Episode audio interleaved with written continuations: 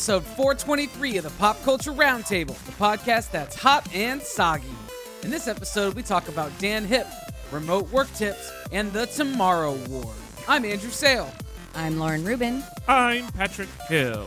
So put on that poncho, but make sure it's breathable, because it's time for another steamy episode. No such thing.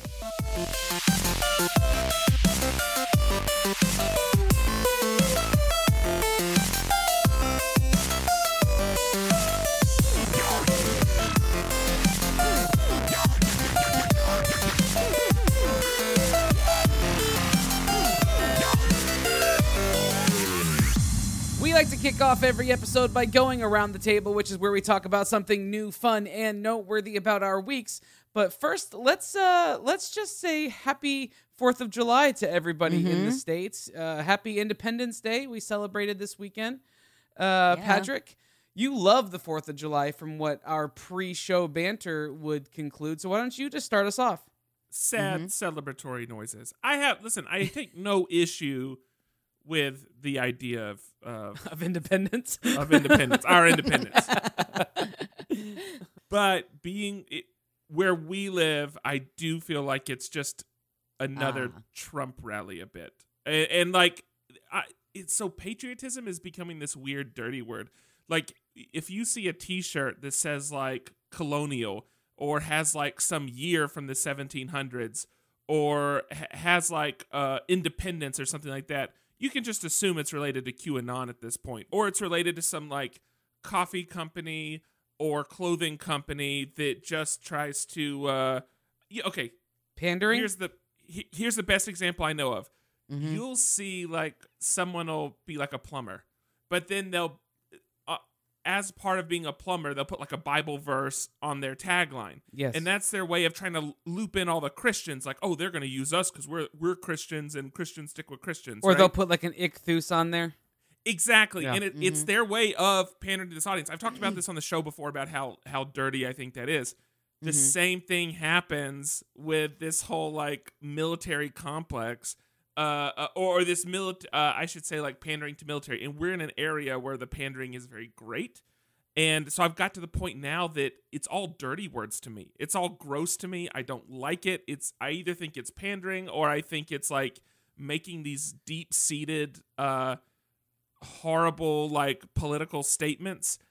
I would love to just put a flag in my front yard and be proud of of independence. And unfortunately, I feel like it's making all these statements about me to my neighbors that I don't want to be making about myself. And so the whole thing is getting weird. It's, It's the yeah, best way I know to put it. It's important to note for people who don't know where we are. Uh, you and I live in San Antonio, which is known as Military USA. There are seven military bases within 30 miles of where we live. We're in Yeah. like the hub of of military uh, USA, and so yeah, there is this, and it's not even my issue with independence or with patriotism or with and even the word nationalism has become a dirty word right? Like for sure. Mhm. but it's not it's not it has nothing to do with being anti-american anti-freedom anti our troops. It has nothing to do with that. My issue with fourth of july is that it has become an excuse for people to get drunk and shoot fireworks from like random fields and parking lots in like all over the country and for me I mean, don't I, literally think this has always been what Fourth of July has been I- since you could buy fireworks on the side of the road. That's what I understand, but like, what? But why? How is that the expression of our freedom? Like to me, that doesn't that doesn't actually mean or say or do anything. like it's not. But here's the problem: by by making that statement, you hate freedom, and, that's what that's what the whole weirdness is. Like, Yeah. so I uh, I am a part of a a church denomination, and it has the word evangelical in the denomination name. Yeah. But the problem is when you say the word evangelical, what do you assume? Oh, I hate gay people, and I Mhm. hate like, like all you think of is all the groups of people that I hate and don't want to associate with, and this or that. And none of that is true about me as a person. right. But that word has such a bad connotation, and in the same way, a lot of these um, these uh, deeply rooted like just words about our country and our foundation are now associated with Second Amendment, or they're associated with again like specific uh, political parties, or they're associated with these other ideologies that I'm not Mhm. associated with, and so I feel like I have to like not say those words, um, and it's it's just a, it's such a weird Yeah. thing to feel. Yeah. Anyway. Yeah. Uh, yeah, that's I- yeah. Okay, that's a heavy start to an episode, but uh, In the other hand, I think fireworks are fun, and I'm gonna went to the beach and I'm gonna hang out with my friends. You know, like that's and, that's fine. But like, why? But why is that any sort of expression? Like the fireworks part is the part that if you go someplace to celebrate together, like, and they put on a Mhm. big fireworks show. Okay, fine. I'm talking about the excuse to to go to go, and I'm saying this Uh. because this morning as I was driving, there were um, still remnants of of fireworks being set off in the middle of the road and stuff, and all like all- yeah, and people just going and taking cases of beer down in like trenches and down in like ravines and in parking lots and things. Like to me i'm like i, I We'll drink it on the beaches. Why do we'll we drink need- it on the shore? why do we need why do we need that anyway it's just a yeah i, I mean, I have like, no problem ha- with people celebrating. I am definitely someone who's done this and like had a good time doing it. So You're part of the say, like, problem. I hate it, but I don't. I mean, like I don't do it really anymore. Like you know, I'm in my 30s. But uh, there's this song I like, and I'm blanking on what the song is. But they have this line where it's like, "There's nothing more American than getting away with it, and shooting off fireworks is usually illegal now." So exactly go. But like and that's and i think you have perfectly wrapped up my feelings about it um, so I anyway say, yeah like will I, mean, say- fireworks are a good time, but like you have to be responsible. You shouldn't be an asshole. Like you know, fireworks should be handled by professionals. That's that's my Yeah, point. Especially big fireworks. Like if you want to have little sparklers or a Roman candle or two in your driveway, I'm not going to stop you. I think that's fine. But like be cool about it. Don't be a dick and don't set anything on fire. one thing I do miss is um, not, obviously not last year because nobody did anything last year, but the last year we uh were alive. Uh, on Fourth of July, I was in a plane at night flying to somewhere else, and I Oh, got wow. to see tons of fireworks from the Was sky. it like that scene in Wonder Woman? It is amazing. I, I it is so like. but you know, genuinely, we you were- know who was not shooting those off? Daryl at the like down the street at the abandoned gas station. Those were being shot off by professionals, and it was a controlled and regulated environment. No, environment. I was flying because we. I want to say we were flying back uh, from Europe. That's when we were coming back. So I was flying into Austin at like eleven o'clock at night. It's And the hilarious timing fireworks for in a the trip sky- to Europe. yeah. were beautiful. So I'd recommend um, next year buy a plane ticket, be in the air going over a city when it gets dark. That's a great Fourth of July. That would be pretty cool. Uh, also, plane tickets on the Fourth of July are super cheap. Same with Christmas. Listen, if yeah, you're all gonna holidays. fly, fly on Christmas, fly on Fourth of July. Amazingly Don't cheap. fly the day before either one of those days. This is No. bad. That's bad times. we Okay. flew I've, last. I've we flown Christmas Eve and it's not bad actually. I've flown Christmas Day, and what Mackenzie and I did, we went to uh, like a Starbucks, and we bought like twenty, like five or ten dollar like gift cards, and then to every one of our like flight attendants and our pilots, we just gave them gift Aw. cards on all of our planes. But yeah, That's amazing. That is nice. You're so nice. That's you made all of their Christmases better. And then they were pissed because there was no Starbucks on the plane. Couldn't or they in that airport where the, you star- landed. the, the plane Starbucks didn't take gift cards. they only took air miles. Um, all right, Patrick, finish telling us about your week. Lumen. All right, so I uh, fired back up Apple Arcade. I've managed to have a little bit of free time recently, and thought, hey, I need to waste this somehow. Let me see what's going on in Apple Arcade since I played last. There were a couple games I enjoyed. Like, you know, last year I, I enjoyed uh whatever that like silly golf one is. Played a bit of the Sasquatch one. Anybody that's been on Apple Arcade knows the games I'm talking about. I don't feel compelled to know their actual names right now. It does not matter. Sure. So I was jumping back in, seeing if there were any updates, and I saw a game named Lumen, and it's a puzzle game. I get into puzzles in a, a pretty uh, serious way. So I thought I'll give it a try. And what Lumen is, uh, you have a source, at least one source that puts out light, and it puts it at, uh, light over a gridded board. And then you have a series of mirrors. They could be single sided mirrors, double sided mirrors, uh, and tubes. And all these things can be rotated to have any orientation you want. And the goal is um, obviously to get the light to go through a series of points. It's what you're trying to do. And uh, there's to the, the bonus. no, that's not where it comes from. The Oh, okay. guy that created it, his last name's Lumen. Sean Lumen. And yeah, and the uh, and of course, in the same like trying to three star level, there's added points that if you can get the light to pass through, then you can get like like fully completed or whatever. So decided to play it. It took me about uh, 17 hours to to uh, three star all the levels. There's 250 levels, and at first I did not like the game. Uh, it was fine. It's kind of weird because it, it has this like 1930s feel to it. Um, it, the music that's playing is like this old like big band sounding music, and it's uh, um, Classic video games from the 1930s. yeah, classic. i If you're familiar with those great hits, the stick, yeah, it, it, it has this this like feel to it, and they they put this whole story about uh, around it where you're playing as as this girl, this uh, inventor who's Olivia McLuman, and she's going through like this box that you're interacting with. This grid is actually the thing that holds all of her inventions, and as you solve things, you get new inventions. And like she talks to you at points, and it felt so overdone. I didn't really care for it. The game was fine.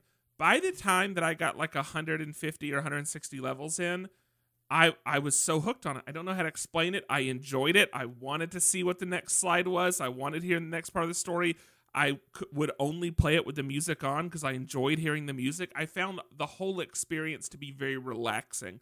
Like it by, by itself as a puzzle game, it's fine, but the relaxation component of all the elements put together, I really enjoyed, and I'm sad that I've now finished it. So uh, again, this is Lumen. It came out in February of this year. It's available on Apple Arcade. Uh, outside of that, there's just not much on the arcade that's drawn me to it right now. Like, yeah, I, I'm a bit disappointed by the offerings that are there, Mhm. um, but I'm I'm still trying to give it a go. Uh, if if if nothing changes or I don't find something that hooks me, I'm just gonna cancel my subscription for the second time. But that's what I've been up to, Lauren. Mhm. Right, you- went to the beach already. Yeah, I did. You're freshly back. yeah. I would like you to know your s- nope, your skin looks exactly the same. That's what I was gonna let you know. it's on my shoulders actually. Uh, but I had a really nice time. Uh, I recommend if you live in Houston and you're going to go to the beach, especially on Fourth of July, go to Surfside and not Galveston. Uh, it's usually like a lot quieter and it's right next door. So uh, we had a nice time swimming in the Gulf of Mexico while it was on fire. Yeah.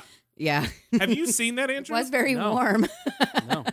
Andrew, this is like day after tomorrow. Like, uh, e- Eye of eco- Sauron, like entrance to hell in the middle of the ocean. It's very insane. Yeah. Yeah, if you think about like Geostorm, these like eco blockbuster films, it's that level of visual. There's a giant um uh it looks like a swirling pool of fire Yeah. in the Gulf Yeah. of Mexico right now. From what? It's Is one it of the craziest things. A, BP a oil pipeline spill? burst and it's on fire. Yeah. Yeah, an, an underwater pipeline burst exactly caught. And so, oh, I'm going to find eh, Lauren, you keep talking, I'm going to find some uh pictures of it. It's crazy. Yeah, that is one of the craziest things I've ever seen. It's like, you know, like an end of a superhero movie. This would be like what the bad guy was going after all along. Like it's pretty unreal. Um, so yeah, we did have fun at the beach anyway, though. Hopefully we're not like radiated or something. Um, there you go.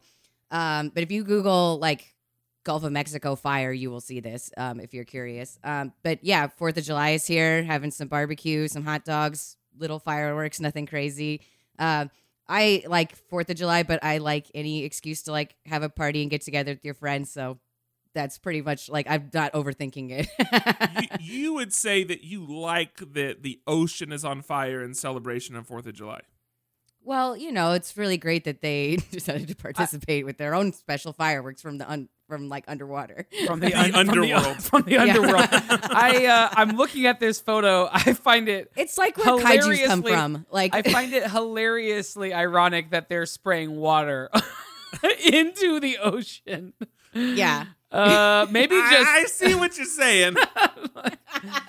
I don't know, man. This seems counterintuitive, but all right. Yeah, we've yeah, tried I mean, I, nothing it, I don't really know of how it's even possible, but it looks insane. Have they So tried throwing a blanket over it? a big giant one. Yeah, Uh-huh. perfect.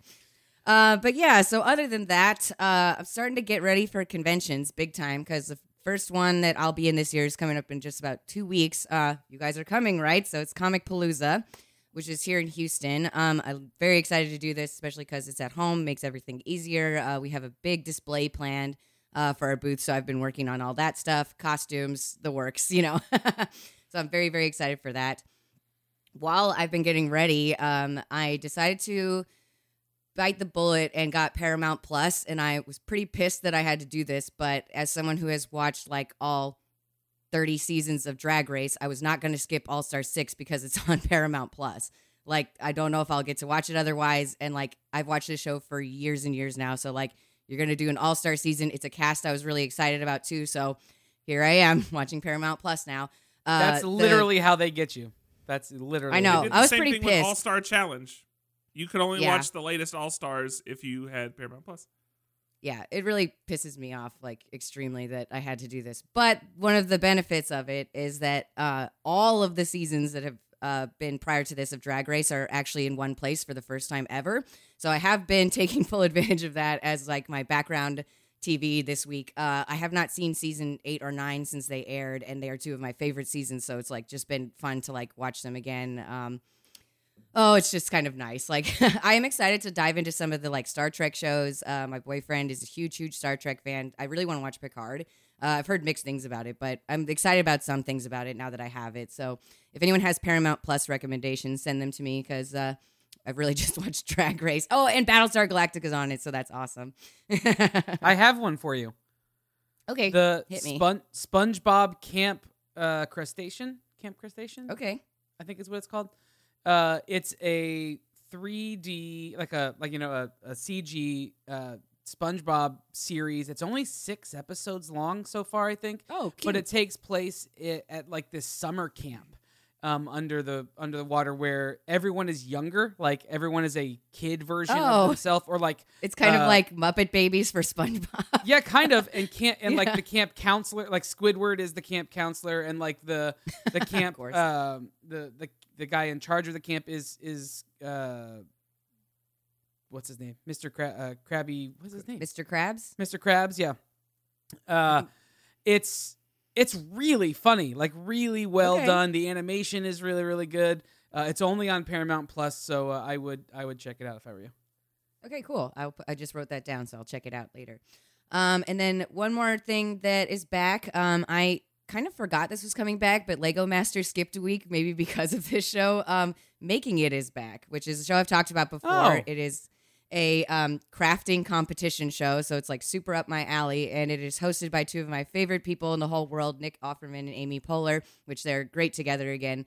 Um, this is the third season. I do feel like the um, skill level and maybe expertise has like seriously leveled up this season. Like things don't look as homemade to me. Like they look way more professional. Which like they, you you're watching them make them. Like I understand how this works, and like you know I I like to make crafts like this as well. So like I get it, but like it, it is obvious when you hear like their resumes that they have people this season that are like I would say maybe a level up than the prior season. Like um one of the contestants used to work for Martha Stewart magazine. Obviously, they know a lot about crafting. And uh, my favorite contestant that I'm totally rooting for is this girl who works for the Smithsonian and does taxidermy and like recreates animals that they like can't ship somewhere else or like they're so rare that they would have to like make another one to have it in another museum. I think this is the coolest job ever, like amazing. And I would like to be her best friend or steal her job. Okay. it's just very cool. I either It's want to be your awesome to best friend or your worst enemy. Yeah, there's no in between. Um, but yeah, that's pretty much been my week. Uh, working a lot, getting ready for this stuff, and enjoying some competition shows. Uh, Patrick, have you been told me that you've been watching more Below Deck though? I've watched a ton of it. We're on uh this, well, whenever I watch a show like this because I don't want to start from the beginning and just have to like go through all of it. yeah, and this is what I was most curious about how you are watching this. The same way I approach Survivor, the challenge, anything else. I find a top list. I you find it cross-reference with some- I cross reference it with some other top lists uh, and uh, and then find out what the best seasons are, and then I watch those. So we started with the latest season first. That got us hooked, and then we found out season three of the primary show was supposed to be really good. We jumped back and watched that, and then we heard season five of Mediterranean is supposed to be amazing. So now we're Yeah. watching that, and we've heard Sailing Yacht is a complete waste of time. So that's the latest that's season of Sailing. Yacht was really fun. It was And really then- really fun. So maybe that's where we go next. But yeah, exactly. I would say you can definitely skip the first two seasons of Sailing Yacht, but the last one was really good. Great. But uh, yeah, it's it's actually been a really fun show, and uh, we talked about it a little bit, um, but I don't remember anything you told me. So now that like I don't remember who you liked or didn't like or whatever. Yeah, yeah, so yeah. Next time I see you, we'll have a big conversation about it. Yeah, I can't. Wait. I'm gonna save it. our listeners from having to listen to me talk about it right now. I hope Hey, you're I'm talking sure about there are me at least as you're three people out there who enjoy below deck talk. yes, and they're all in the hashtag uh, or the reality Yeah. TV channel inside Slack. So if you don't know Yep. that that's there and you care about this, reality TV inside the M of One Slack. It's a good time, I promise. It's the thing that keeps Lauren going. Yes. It does like indulge me so much. I love it. Um, but that's about it for me. Andrew, your Yeah. turn. So I've been battling uh, this week on a couple of levels. One, battling a, a tre- like tremendously bad headache for several days, which has just been debilitating and frustrating. Um, and so, still trying to come out on the backside of that. I'm still medicating as often as I am, uh, as as often as the health board would recommend um, medicating. Um, but besides that, I've also been battling Pokemon. Uh, been doing, like I said last week, got back into Pokemon Go with Cooper. Uh, this week we had Community Day, and so Community Day is this uh, day where they do all these. They kind of ramp up some events and do some special like research things that you can do, and they release special legendary Pokemon in the raids and do all these different things. And so Cooper and I, it was ninety nine cents to buy a ticket to this specific. Like the, the event happened whether you were whether you paid for a ticket or not, right? Yeah. Uh, but you could get for 99 cents you could get this special um this special like challenge thing where you have to go through and get different challenges and you get re- different rewards and at the end Oh, of sure. that uh, like it was it was special to the day and at the end of that we got this really really rad pokemon um, that you were able to catch um, and it, it was really sweet really powerful um, but cooper and i did that we went down to the pearl and uh, spent hours walking around it was it was awesome just there were so many No. people there so much stuff i mean it was hot and we Yeah. sweat through our clothes, but it was super fun. Um, Mhm. And so, uh, yeah, if you are into Pokemon or you want to be into Pokemon, that Pokemon Go Fest 2021 is coming up in a couple weeks. Uh, you want to jump in on that. That one you do have to pay for. It's like I think last week I said it's five dollars. It's like four ninety nine um, to get a ticket to it, but it's a two day event, and the like the Pokemon that are supposed to happen there. There's exclusive Pokemon that are only going to happen during that event. Pokemon wearing Mhm. different outfits and different shiny cute. Pokemon stuff. So, um, if you want to do that, you can do it anywhere in the world. It's it's fine. They do, however, have a handful of events around the world that are live events that you can go to that are ticketed. The tickets are free as long as you go as long as you have like your five dollar pass. They're not it's not an additional cost. And one of the places that they're doing that is Austin, Texas. So Oh, nice. um, I got Cooper and I uh, tickets to that because we already have tickets to to uh, the Go Fest. Um, and so I don't know what it's going to be like, but it's a ticketed event where there's going to be a lot of people. Pa- uh, Cooper said that sometimes when they do these around the world, um, they'll do like like mega charged raids that they'll allow Mhm. people to kind of all come together and do together. And so we'll see what happens. Nice. Hopefully, we'll come out Do of that think- with some rad Pokemon. Do you think any Pokemon will be there? Probably, yeah, yeah. Cosplay for sure. I'm hoping to get a Pikachu. Hey. Mm. hey. Um, Topless? of your top list.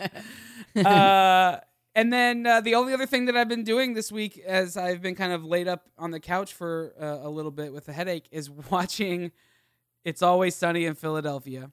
I Hey, am. I've been al- watching that yesterday too. I am almost done with season ten. I started the show three, four weeks ago, maybe four. Um, so I am, I am blazing, through. through. that Yeah. show. Uh, it is hilariously terrible. It is uh, the most. You can't recommend this show to anyone, but then you also can't recommend it enough.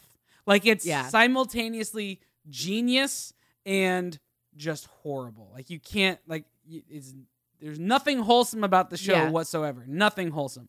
No. Um, the writing is spectacular. The the the uh, the character development is unnerving at times. Um, Yeah. but uh, it's it's addicting for sure.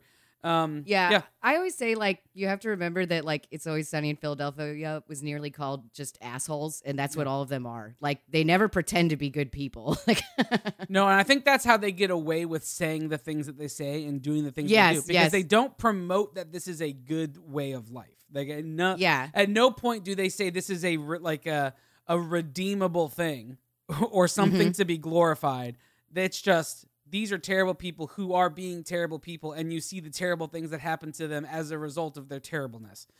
Yeah, Um, exactly. So anyway, uh, it's always sunny. I've been watching that. All right, um, I think that's gonna be it. And Patrick, I'm looking forward to um, your category this week because I am gonna be working remotely for a few days, and uh, I need some tips on how to do that better. Great. So on that note, let's head to the categories. The master categories is the time each week when we talk about the dice we rolled the week before, which give us our categories. We pick our topics based on those categories. Patrick, keep it rolling.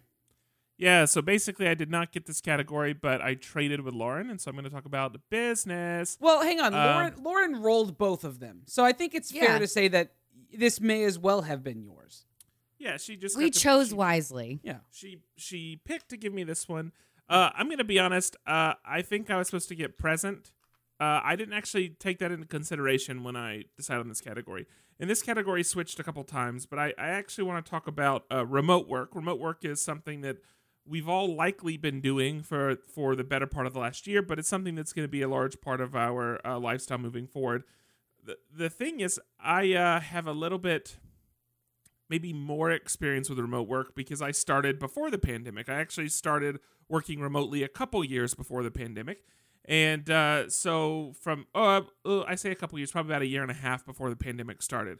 And so from that standpoint, I maybe have a little bit more time on the average person. Certainly, there's people that have done a lot more than me, but I do have uh, my feelings have changed. I know year one was uh, I felt one way, year two was different, year three things continue to evolve. So I want to give some uh, tips and some insights that you maybe have not considered about continuing on this path, especially as you as you are given the opportunity to either do a hybrid scenario or stay fully remote. Uh, and along those lines, Andrew, you haven't. Uh, I mean, Lauren, you're freelance. You work from your home, so Mm-hmm. I guess it's technically remote work, although that is where you work. So I guess you do go to the office. It's a bit confusing. Uh, Andrew, I only go to the were- office occasionally when clients like ask me to, though. Sure, and I'm- then Andrew, I'm pretty much you, remote. You uh, you were only remote for how long? About six months. Uh, yeah, completely remote for about six months. Then I, I technically still am hybrid because I can now working remotely is is much more of an option. Like this week, I'm just working remotely, um, and so yeah, like I think um, I think I'm still hybrid, but I was I was primarily remote for about six to eight months, and then kind of shifted back. So what's been very cool coming out of the pandemic, uh, other than I mean, it, I always feel like I have to put this disclaimer that like hundreds of thousands of people died and that's horrible. But I guess I don't really need to keep putting that on there. We all know that that happened. So um, so otherwise, what's cool about this uh, pandemic is that it's forced a lot of employers. Uh, well, it's forced them to see that things can function in a remote setting. And there are a lot of employers that are allowing that to continue moving forward. And so, even very large companies, um, my understanding is like a company like Shopify, they're now allowing remote where before they wanted you to be in, in one of their offices. So, that's Mhm. great for workers. And of course, if you're a worker, uh, it feels nice to have the freedom to do that. But there are some hidden downsides that I think you should consider. So uh, let's just real quick talk about how you can work remote uh, well, and then we'll talk about some of those hidden downsides. First, uh, set an alarm. I think it's very important that you actually get up at a specific time and do not bleed those lines between. Uh, I, I'm going to say life and work, and that's not how I mean it yet, and we can clarify later, but uh, try not to bleed those uh, those hours. I think you need to set the hours you're going to work and protect that. I also think it's like just very important when you work remotely to like not get like way off of a normal work schedule because you are not going to be able to call anybody at midnight, you know, like unless they live in England. So having like a normal work schedule that is more or less in line with like especially your company if that's the case like when you're working remotely or like freelance like if you have really weird hours it's not going to be a good thing for you. And if you call someone at England when it's midnight, that's only like five or six in the morning for them. So that's Uh, still yeah, not sorry. great. Okay, Um, sorry. You have to be in like Singapore for that to work out.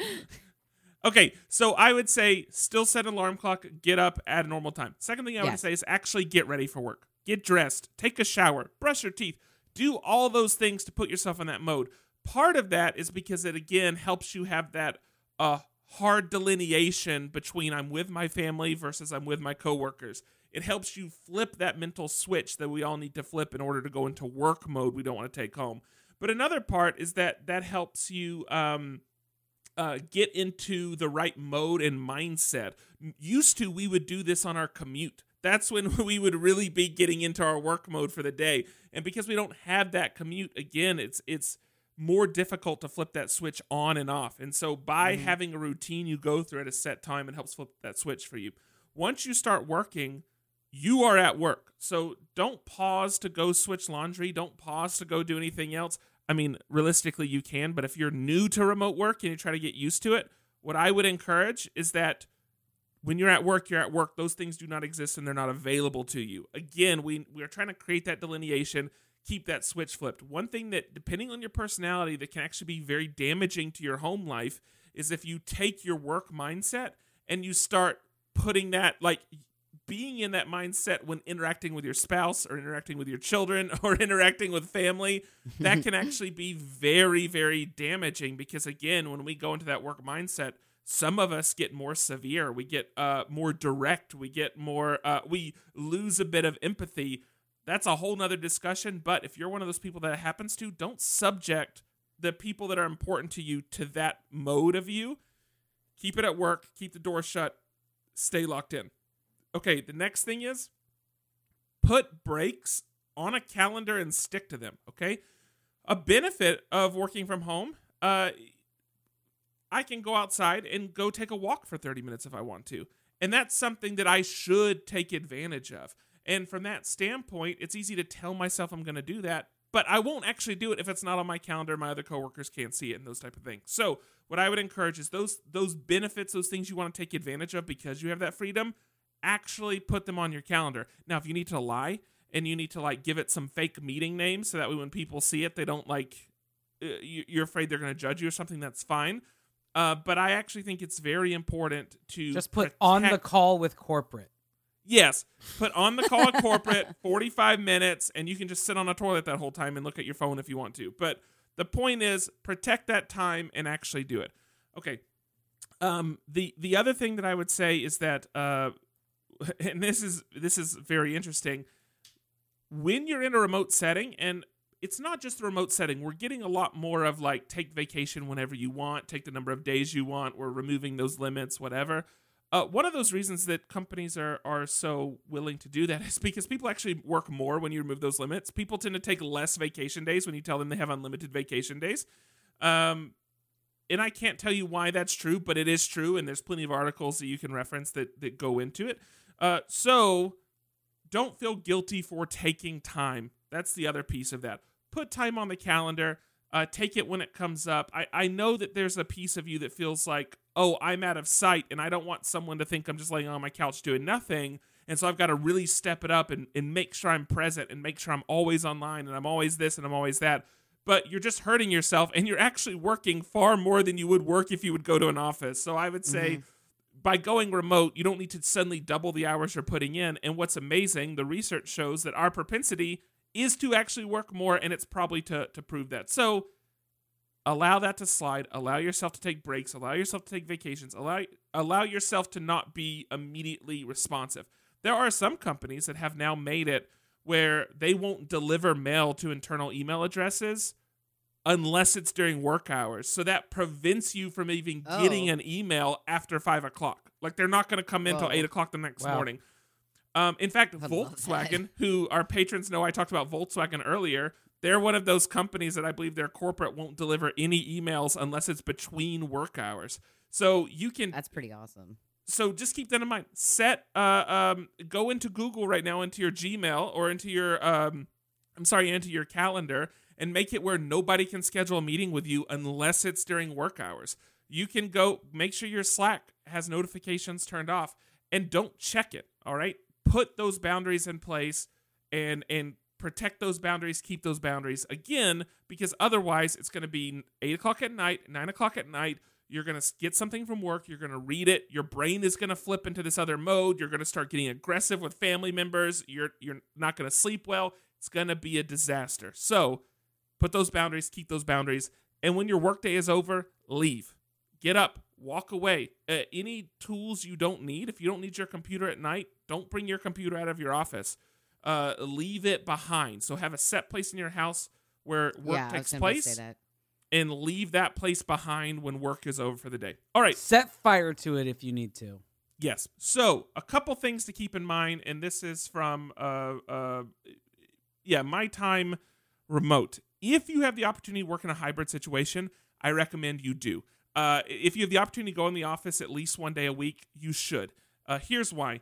When you work remote, so I've worked for companies that are not only remote, I've done interviews. Uh, when I worked at Sketch, the entire interview for Sketch was over Slack. There was no video, there was no voice. It was typed over Slack. I'm trying to give you an idea of, of how remote first this culture was. Um, That's Yeah. an extreme. to- That's an extreme. it is an extreme. Yeah, that really is.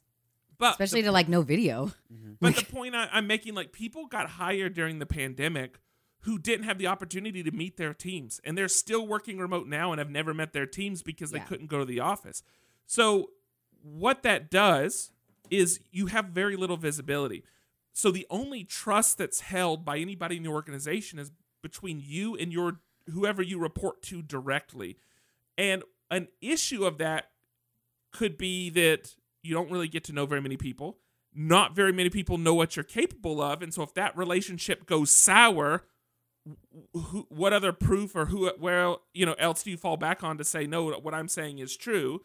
Um, you you also by not having the visibility, it's more difficult to get promoted and to work your way up because you Mhm. don't you don't get the benefit of of someone just noticing you and seeing what you're doing and then wanting to recommend you or talk about you or whatever. All these things can work against you in advancing Yeah. an environment or even in keeping your job. I definitely want to say something about this because, like, I have one client where, like, pre-pandemic, we would go in once a week to the office, but it makes a huge difference because then people, a, like, know who you are, like, they can recognize you. So if they do want to recommend you, they know you much better than like if they've only ever met you online.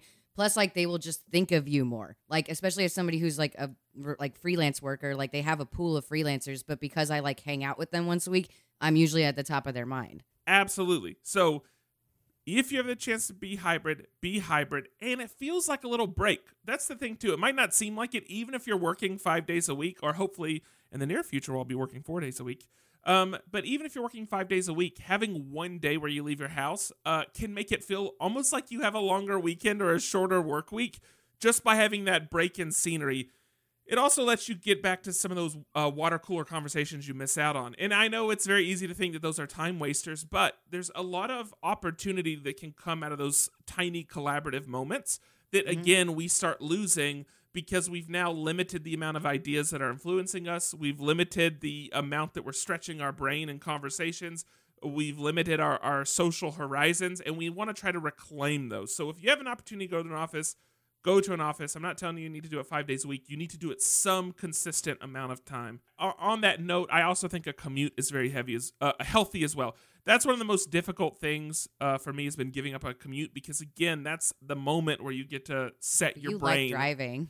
It's the moment where you well yeah when i get my new car i'm gonna love it. It's the moment where you get to uh to really flip that switch on and off decompress or i guess the opposite of decompressing would be compressing in the morning. Is that what you do when you go to work? You compress? Pro compress Anyway. Sure. yeah. And my last tip for uh remote work uh you have to change your communication. Remember people can't see your body language. They can't uh hear your voice necessarily unless you're doing a lot of video calls. And as we deal with more um not just remote, but also like a multicultural, uh, uh, distributed teams and and uh, with people from different backgrounds. You have to understand that sarcasm does not work. Jokes do not work. Especially Colloquialisms do not work. Yeah. Sarcasm is a bad choice. well, and email, I'd hope everybody would be fairly professional. But just Yeah. keep in mind, you're you're talking to people that are losing a lot of information in the same way you're losing a lot of information. It's very easy to assume things are negative. It's very easy to read things in the wrong tone. It's very easy to, to, to just communicate poorly. And so make sure you're communicating often, you're communicating well, you're leaving a trail, you're assuming the best, and make sure you're stripping out all these other things that can be confusing or can be read the wrong way or can be misconstrued. So if you're a sarcastic person, cut it out. It's it's gonna it's gonna hurt you for sure. Yeah, I would say the one exception is if like you're emailing somebody who knows you well enough to know that you're being sarcastic, you might be okay. But like it's it's usually not a great idea because people can't tell your tone of voice. Yeah. Again, if you're getting hired for a job and you're going remote for the first time, Take it uh, easy. let, us avoid these mistakes. Easy. yeah, stuff. So, absolutely. Um, all right, so that that's that's my uh, big kind of tips that I would give to anybody that's moving remote. Is there anything else that either of you want to add or any feedback for that? I would say something that definitely really helps me like stay on track every day, especially because like, um, especially when you're starting out, it's very easy to get distracted by things at your house. Like you want to do laundry or something, and so you hear the thing go off and you go get it. Whatever, it doesn't take that long really, but it can be distracting. Having a list of like what you're gonna do all day really really helps, so that like if you go switch to laundry when you come back, you can look and be like back on it, like you know exactly what to focus on and it helps like prioritize stuff i feel like as well so i'm a big list person it really helps All right, Andrew. I got uh, film anytime, and I'm going to talk about a brand new film that just came out last week called The Tomorrow War. Uh, the Tomorrow War is the new Amazon Prime or Amazon Studios um, film. Uh, it's their original film featuring or starring Chris Pratt, uh, Yvonne Strah- Strahovski. Strahovski. She, you will know her as uh, Chuck's opposite in the hit NBC show Chuck. Um, but she's uh, what? Why is it? That's It looks like Strahovski. i just i like that i like that it was good okay. Good. Yvonne Strahovski. It was yeah, Strahovski. She uh so she uh, Chris Pratt plays uh, oh and uh, among other people including Sam Richardson who you know from several things recently but uh maybe primarily um uh Veep. Veep. Um he's fantastic in Veep.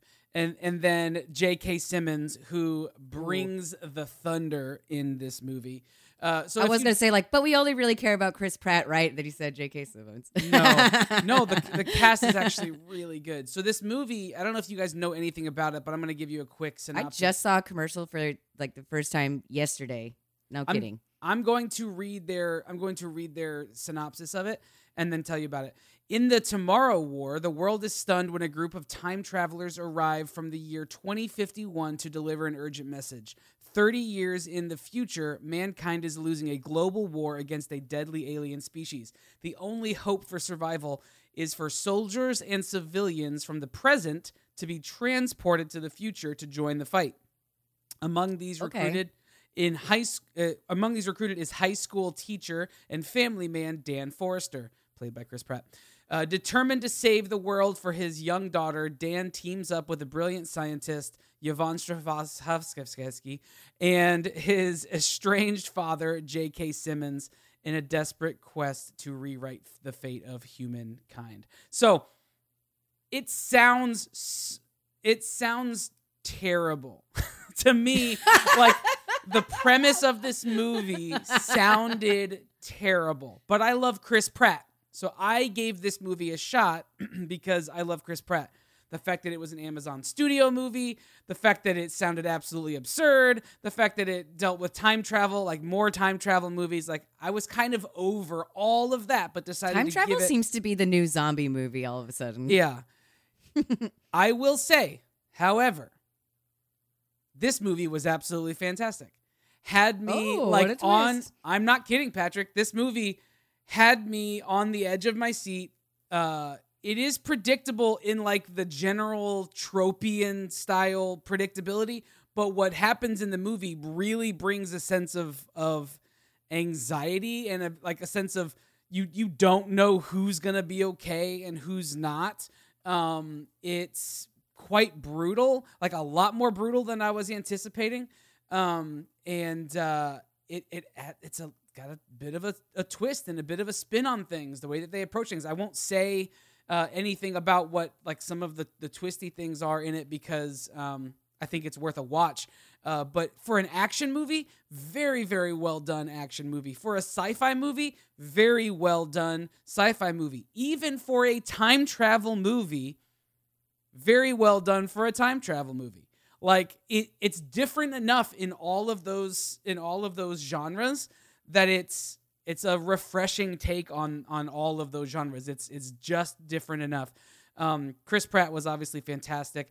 J.K. Simmons got like I think the J in J.K. stands for jacked because it looks like he's got it looks like he's got two cantaloupes uh, as shoulder blades. They're just round, Oh like sh- like he's he's Is he getting buff for Marvel movies too? Maybe he's ripped and he's got this this beard that won't quit.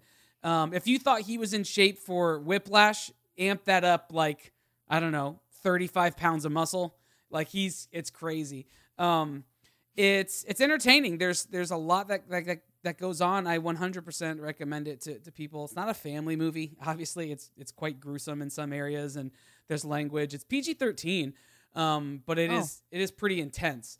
It was intense for me as a as a 36 year old. Um, who also suffers from some anxiety. So maybe that's maybe that's why. But it, it was a little intense. It uh, but it was very very very well done. Uh, Rotten Tomatoes isn't the critics. Uh, the critics are saying it's fifty two percent, but the audience score gives it an eighty one percent. Um, Okay. And so I, I'm definitely favoring with the audience this one. I was going to say I'd probably give it about an eight. So that's right on par with what generally the audience is saying about it. Um, the fact that you can watch it on your TV um, right now and not have to go anywhere to watch it is is nice. Uh, it's a it's like a two and a half hour runtime, I think. So it's it's a substantial movie. It's it's not the the effects are really good too. Like the aliens, the aliens are a fresh take too. They almost feel like monsters.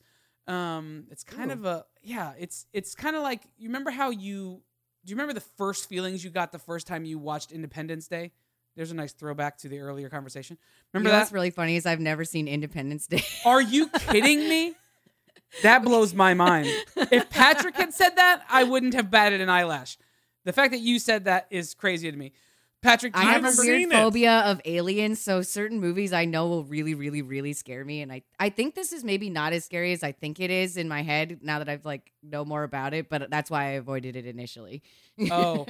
No, this is terrifying. like if you're afraid of Yeah. aliens, this is this is a It's, terrifying. it's specifically like the like gray type aliens. They really freak me out. I can't explain why. so these definitely feel a lot more like Starship Troopers, but like a more serious Yeah. tone of Starship when they're Troopers more like meets- monstery, I find it easier to swallow. These Like are for sure District- more monstery. Yeah. These yeah, are not that, like that to me is better. Yeah, these are not big bug eye X Files style. Yeah, the like Close. Encounters of the Third Kind is like an absolute nightmare for me. Yeah, no. um, but Patrick, you've seen Independence Day, right? You remember how like the feelings that, that that that brought up when you first watched it. it. It's very much like that. Arousal.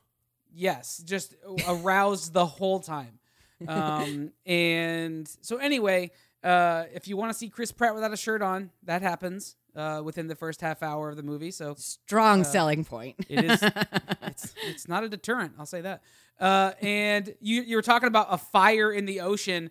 There is a large fire in the ocean in this movie as well. That's what I said. It looks like something from like a big action movie. It, like at the end, this would that thing would come out of the ocean. So if you're into what's happening in the Gulf of Mexico right now, go watch the Tomorrow War. That's my pitch. Lauren, take us home. Okay, um, I got art or traded with Patrick for art, however you want to look at that, uh, and I got four. So anything I want. And I'm going to talk about an artist that I think is really, really fun named Dan Hipp. Um, I know that Andrew is also a big fan of his, and I think a lot of people who listen to the show will probably really like his work if you have not already seen it. Um, so I've followed Dan for a really long time, like since Tumblr was still like very popular. So it's been very fun, like over the years, to like see his art style like grow and change. But like the number one thing that I think you can say about Dan Hipp is that he freaking loves pop culture. Yes. Like he well he is just a genius with like he has so many references in his head and he loves to he clearly loves all this stuff that we love like Lord of the Rings, Star Wars, comic books, video games. Like he loves all this stuff and so he combines it all in his own very special way. Um so his art style is very distinct. I'm going to do my best to describe it. Um so it's very like cute and cartoony, but um he uses a coloring style that I think is like more advanced and really like adds something to it. Oh yeah. He used to do a ton of work with like colored pencils and like um it's like kind of crosshatchy, sketchy, really cool to look at. I, if you're not driving or anything, I definitely recommend looking at this while I'm talking about it cuz like I just his artwork is really fun to look at. Um it's super colorful and bright. Um for a very long time he was the lead art director on Teen Titans Go. So if you kind of picture Teen Titans but like meets like Brian Lee O'Malley's work who does Scott Pilgrim, I think that's kind of like a good reference of like where it lives in the middle of like those two things because his artwork looks very handmade and like feels that way even when he does like um, do a more like digital graphic style it still kind of has this like hand drawn really um zippiness to it like it's Yeah. it's very cool like he has great energy It has a sense of it has a sensibility. When you see Dan Hipp's work, you know it's Dan. Yeah, yeah. Even though he is like almost never drawing the same thing twice. Like he Right. always comes up with like he he's always like got like watching whatever's new and enjoying the same kind of things that we do. Um like lately he's been doing these um this series with all the like superheroes in these cool like hipstery sweaters and I'll I'll get into this in a second, but like what I I really really love about his stuff is like his attention to detail and the like way he incorporates all these like Easter eggs and like pop culture references and jokes into the piece itself. This is something that like I try to do all the time in like my own artwork and I think that he is like a master of this. Like the way that he uses type in the background always like adds so much to the pieces and like he does these cool things like I was saying with the sweater thing, they'll all be wearing like buttons and patches and things that are like part of their character or like if they're reading a book, the book would be only something that that character would read or it would be really funny for that character to read. Um like i love how clever he is with like the way he ties those things together. Like i remember he did like mr freeze and so he has like all of the um like cold guys on his like little head buttons of heads of different like famous Right. other like ice bad guys and stuff and it's like very clever i love this stuff and i His one of fa- my other like his favorite Father's Day piece where he has like yeah all the like like Darth Vader talking to like Luke, who's talking to like Mufasa, like that kind of not necessarily Mufasa, but like like pop culture dads, like all together. Yeah. Yeah. I love his like when he kind of mixes and like mashes up different things. Like um I was flipping through his Instagram and like a very simple but like weird and perfect example I think of like what how he thinks of like pop culture in these mashups is there's one where it's like Two-Face flipping a coin to The Witcher. Where it's like both of them are very associated with a coin but in completely different Yes. context. And so like I love Right. that he would take those just the coin thing and put them together. Like it's really I love how like you can just see like the library in his head kind of working. It's like when like I feel like when I watch a movie, I'm like sometimes I'm like, oh, this reminds me of this and this and this, and he somehow puts that into like a visual reference, and it's really cool to like kind of see that like process like just in one little illustration. Like I really love how much he can get in one drawing. Like I think I've I like try to do some of this like a lot when I'm drawing because I absolutely love tons of detail and Easter eggs and trying to make jokes like this. But I think Dan Hipp is like the the absolute master of this. Like Absolutely, I- especially in terms of pop culture references. yeah, Yeah, yeah, down. absolutely. And and the way he just mixes the references really is just like so delightful. Like another one that was really cool is like it's that fight from um oh my gosh, Last Jedi, I think where like Rey and Kylo Ren are fighting on the Back to back. Star Destroyer with Oh the um, yes, yes, yes, yes. with the with where like the ocean is crashing behind Mm-hmm. them, but then he put the ocean as like the waves that like Ponyo is running on in that movie, and it is very subtle. Actually, it almost just looks like that fight until you look closer. You're like, oh, it's that little orange thing in the corner, and you see that it's her running on the waves. But and I I just love this stuff. I, I guess I'm a little less in love because it's not really like I understand the toss a coin to your Witcher. I get that, and I understand uh, flipping a flipping a coin. Um, we we could have done No Country for Old Men as well and had him call Mhm. it okay, but it's not nec- it's not clever to put them together, is it? Just because two things feature a coin. I, I don't like. What's the? Is there like a greater narrative there, or if this like is this is just like what he does. It's like little jokes like this, you know. Like I I find it really clever and funny because like I've never seen those two things put together, and like It's the, the, joke it's the is mashup. like it's just that visual joke of like what like these two dudes hanging out because like they have nothing in common really. I don't know. I find Yeah. it very entertaining as like a pop culture junkie. Yeah, to me it's not a joke, and to me it's like, okay, we can just shove two pop culture references together, sure, and that's double the that's that's double the pop culture, so I'm sure more people will like it. But it like to me, it's not witty. It's just okay, so hang on. It's like Let- vaguely connected. Let me let me explain what the what the transfer is because I I can actually understand what you're saying, Patrick. I disagree with you, but I I understand what Yeah, you're saying. like I disagree completely. I, I understand. I understand what you're saying. A lot of the cleverness comes from his titling of the pieces. A lot. If you look at how he titles his pieces, like they, there's a lot that that ties that together, and it does take the so the mashup. The the int- the interesting part of it is mashing up two unconnected things with a small detail, right? Like a small detail, like a coin or whatever, and then how pairing those two properties together that never go together. And then it's usually some sort of clever one liner that titles the piece that brings the thing together. You're like oh that's like if you were to just hear the name you wouldn't be picturing what you're seeing at all. But when you read the title and then you're looking at the image and you're like why are these two oh because of the coin. Okay i see. Like that's the thing that ties them all together. And it's less so about it being like overtly creative, quote unquote creative, it is uh it is indicative of how well versed, like Lauren was saying, how well versed he is in pop culture in general, not just he's just into comic books or he's only into Marvel or he's a DC guy or he's whatever. He knows pop culture so well that he can pull small details and mash pieces together. I think that's what makes his and then on top of that his art style is so fun and so inviting and so colorful and so vibrant and so different. I think all of those things together are what makes him stand out. Yeah, I mean, it's just interesting. Like I, I'm looking through his stuff. Clearly, um, like at first glance, if you don't look for any details, if it, like you just That's what I love. so that's well, the thing is that's what I don't like because if I just glaze over it quickly, it looks like I could find 400 people that do this in like some alley of a convention anywhere. That's maybe a bit overselling, but Now, once I take time to actually look into what he's doing, as far as like looking deeper in the pieces, then I realize like uh how clearly experienced he is, either with getting the the the look of someone right, or how the the cutesy expressions, or the flow, or the energy, or like clearly his stuff is really good. Uh, so there's there's no denying that. I think when I first saw it, I was a bit like, why does he have 133,000 followers? When I look more deeply, okay, I get it. It's good stuff. Uh, it, it, I'm a little split on how witty it is. I'm gonna have you say that to his face when we have him on the show next week.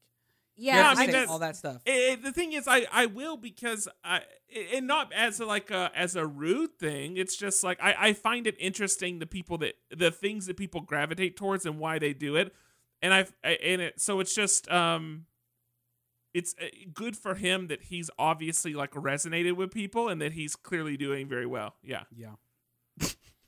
uh, I I uh this I can look at this artwork and immediately know that you wouldn't be drawn to it anyway, Patrick. it's Just- so funny. It's I- not I- it's not your style, like Yeah. in any way, shape, or form. Um, other than like there are some pieces that he does that would like really you pull probably the, like his like comic book covers and his more like finished like poster pieces because he does do a actually few of those. But I I love all of his like I love it all. Like I like I think those things are great. But like I sometimes love his like dumb little sketches that are like he gives away. Like but I, but I think Patrick, you would like his color palette choices because they're both they're. I'll send you a couple specific ones that I'm thinking of that are exactly the vibe. When you buy artwork, Patrick, sometimes you will buy them because of the colors. There are some of his work that is 100% that palette, and you would be like, "Oh yeah," like the the purples and the lavenders and the pinks and the Sure. like the the Mhm. poppy oranges and burnt oranges. Like there's some pieces that he does where he really highlights color in a really really uh, smart way. and the texture that he brings in is really great too. I mean, Yeah. other than- well, one thing that stands out to me is he actually has. Uh, I mean, in my opinion, I'm not an artist. An insane amount of variety. Again, it would be very easy to glance at this quickly and feel like it's one thing. But then when you start looking into it, there's wh- whether it's like the weight of the line he's choosing, or uh, the level of either cutesiness or realism, or the uh, i- i- the um, composition or whatever. There's actually a ton of variety in the Let- pieces. he let me does, tell- okay. very cool. Yeah. So th- there's a piece that I was I was talking about like his titling of things, right? There's a Mhm. title of this piece called "The Dirtiest Dozen." All right, and this piece has Wolverine, Captain America, uh, oh my gosh, what's the Hellboy? What's the guy um that has the little dog, the white dog, and he goes on a mysteries? Tintin. Tin Tintin? Uh, it's got Wonder Woman, Phantom, the Rocketeer, uh, Indiana Jones, like all of these people, and the the you would not ever think to put these people together for any specific reason. And then when you start looking at like what he's pairing, he's pairing people with specific things. Like he has this little word bubble coming out, and he he does a lot of things without type. So like Mhm. Captain America is saying Red Skull, but it's just got Red it's Skull like a coming picture of Red Skull. Yeah. Right. Um, and so you start pairing these things together, and you realize like, oh, okay, yeah, I would never have put this, but it's a really, really good, it's a really, really good um, uh, composition of all these un, un, uh, unsuspecting partners, people that all kind of have various things in, in common. So it's just really, it's just really neat. Like I'm a, obviously a big Yeah. fan of him, um, but uh, Oh, I- I mean, uh, yeah. we're gonna we're gonna sure. we're gonna convert you. Uh, we're gonna get you an original Dan Hipp piece, and you're gonna you're gonna fall in love. And he does Hard do give those. that one up. He does do those. Uh, like every couple months, he'll do like an art drop where he sells all of his originals. Yeah, he used website. to do stuff where he would like um do art drops and like hide um packages for like people to find and stuff. Like it's very like uh giving creator. I think it's it's hard to get a hold of his artwork though because he does like a sale on the day and they sell out really quickly and like it, he yeah. does limited quantities. So like once they're gone, they're gone. And like he makes a lot of his money, I think, like art directing and doing other things. And like he does all the comic book covers for Teen Titans Go and a couple other DC things I know he's done recently because I see it on his Instagram. But like he's a busy guy and like he seems to always be like putting out new stuff that is really good and really cool. Like he's already done three uh, things, three or four things for Loki that are really awesome and I think are really cool. Yeah, Like I love the little one with him driving on the uh, ski jet Mhm, ski thing. mhm. Dan, if you're listening, don't don't hate me.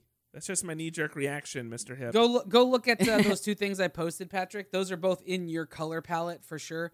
And the second one that I sent is Kylo Ren with all of the characters from in uh, Inside Out, and just the idea of him dealing with all the emotions, uh, like you know, Oh, on the cute. emotional roller coaster that that Kylo Ren goes through. It's it's actually very very clever. So Yeah. um, cool.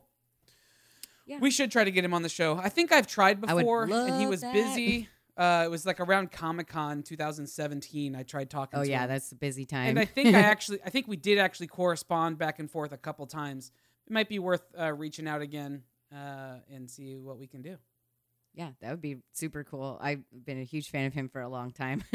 And I'm like that thing where you like have to look twice is my like thing. Like that is what I love the most and when people can pull that off well and I think he always does it somehow. Like it's so cool. Is that it? That's it. Did we do it? Then I think it's Mhm. time for us to roll some dice so we know what we're talking about next week. What What do you guys think, audience? We'll wait. Do it. Yeah. Lauren's gonna hate me forever now. I don't No, hate you. I just just definitely disagree like completely. I I'm learning for the first time that you and Lauren have different personalities and different tastes. I thought that uh, I thought we were gonna get our first movie review from Andrew that he didn't like, and it was gonna blow my mind, and then he loved it again. I thought so too. That's the thing. When you I were like going in it wanting to hate it Which- and you still liked it. I didn't want to hate That's it. a good but- sign. but I thought I was gonna have to say the only thing I liked about it was Chris Pratt's abs, but I couldn't. Like there was actually it was actually redeemable. But I when I started the movie, Patrick, I legitimately thought about you saying in the back of my head, you don't have to only talk about things that you like. And I'm like, okay, here's a perfect example. I'm I'm gonna watch this. I'm not gonna like it. Here we go, Yeah. Patrick. This one's for you. And then I ended up freaking liking it. So I read the entire synopsis while you were talking. By the way, I know everything that happens in the movie. great. and So you're still that, gonna watch it tomorrow. I just don't have a desire to watch. The only the funny thing is, the only reason I want to watch it is because the guy from Veep. I he's- think he's he, good in it. He is good in it. I, f- he is so um, what's the word I'm looking for? Like uh, black. Uh, black. Yeah, he's incredibly black. No, what's the word where like you just like someone just draws you in because their personality and you just want to watch what they do? Engaging, Good enough. charismatic. yeah. Yeah, charismatic. What it's one of these words. It, Yeah. it- I just want to see what he's in. That's it. And massively black. He is. Yeah, he's very black. I rolled a 10-4. Good buddy. Oh, I love it. A10 this week is film. Yay. Oh, you better freaking. I'm, I'm gonna go watch it. I'm gonna go watch it, and I'm gonna rip it apart. I uh, I rolled a 14 and a three. I got a 20. 14 Oh. is art. Art. Man, I'm we talking got about- art I'm- film, and then I'm talking Lauren about Dan. My I'm talking about Dan. Hipp. and Lauren's gonna tell us about her uh, remote working experience. Yeah, exactly. be great. Just uh, Okay. pass it around the circle. Perfect. All right, everybody, you know the drill. Find us over at mof1.network where you can find show notes and links to all the stuff that we just talked about in this episode, as well as a whole bunch of other stuff, including an archive of over 500 episodes of some sort, shape, or kind. Um, from hot seats from conventions to interview episodes with people like Dan Hipp and other artists and uh, creators from around the world, uh, all the way down to pop culture conversations. So there's something for everybody. Head over to the archive to find it over there. Uh, like, subscribe, rate, and review on iTunes, Stitcher. Uh, are we still on Stitcher? Yes. Sim- uh, we're on. Uh, we're on Spotify for sure. Yes. we're on Spotify. Yes. Speaking of Spotify, uh, the uh, Armchair Expert podcast that I've talked about before with Dax Shepard, he, they just shifted to being only on Spotify, like a Spotify exclusive. And their first episode of, of that was July 1st, and it was with Barack Obama. It was- Wow. Who's that? Uh, he was uh, the president before our real president. And still current president. um, yeah, do that. Write a review. Write a review. Rate the show. Super helpful for us. Doesn't take any money. But if you do want to throw a couple bucks our way, go over to patreon.com slash M of one podcast. Two, four, and six dollars get you extra content, extra stuff, extra time. I don't This know. week, you're going to learn about a car, Yes.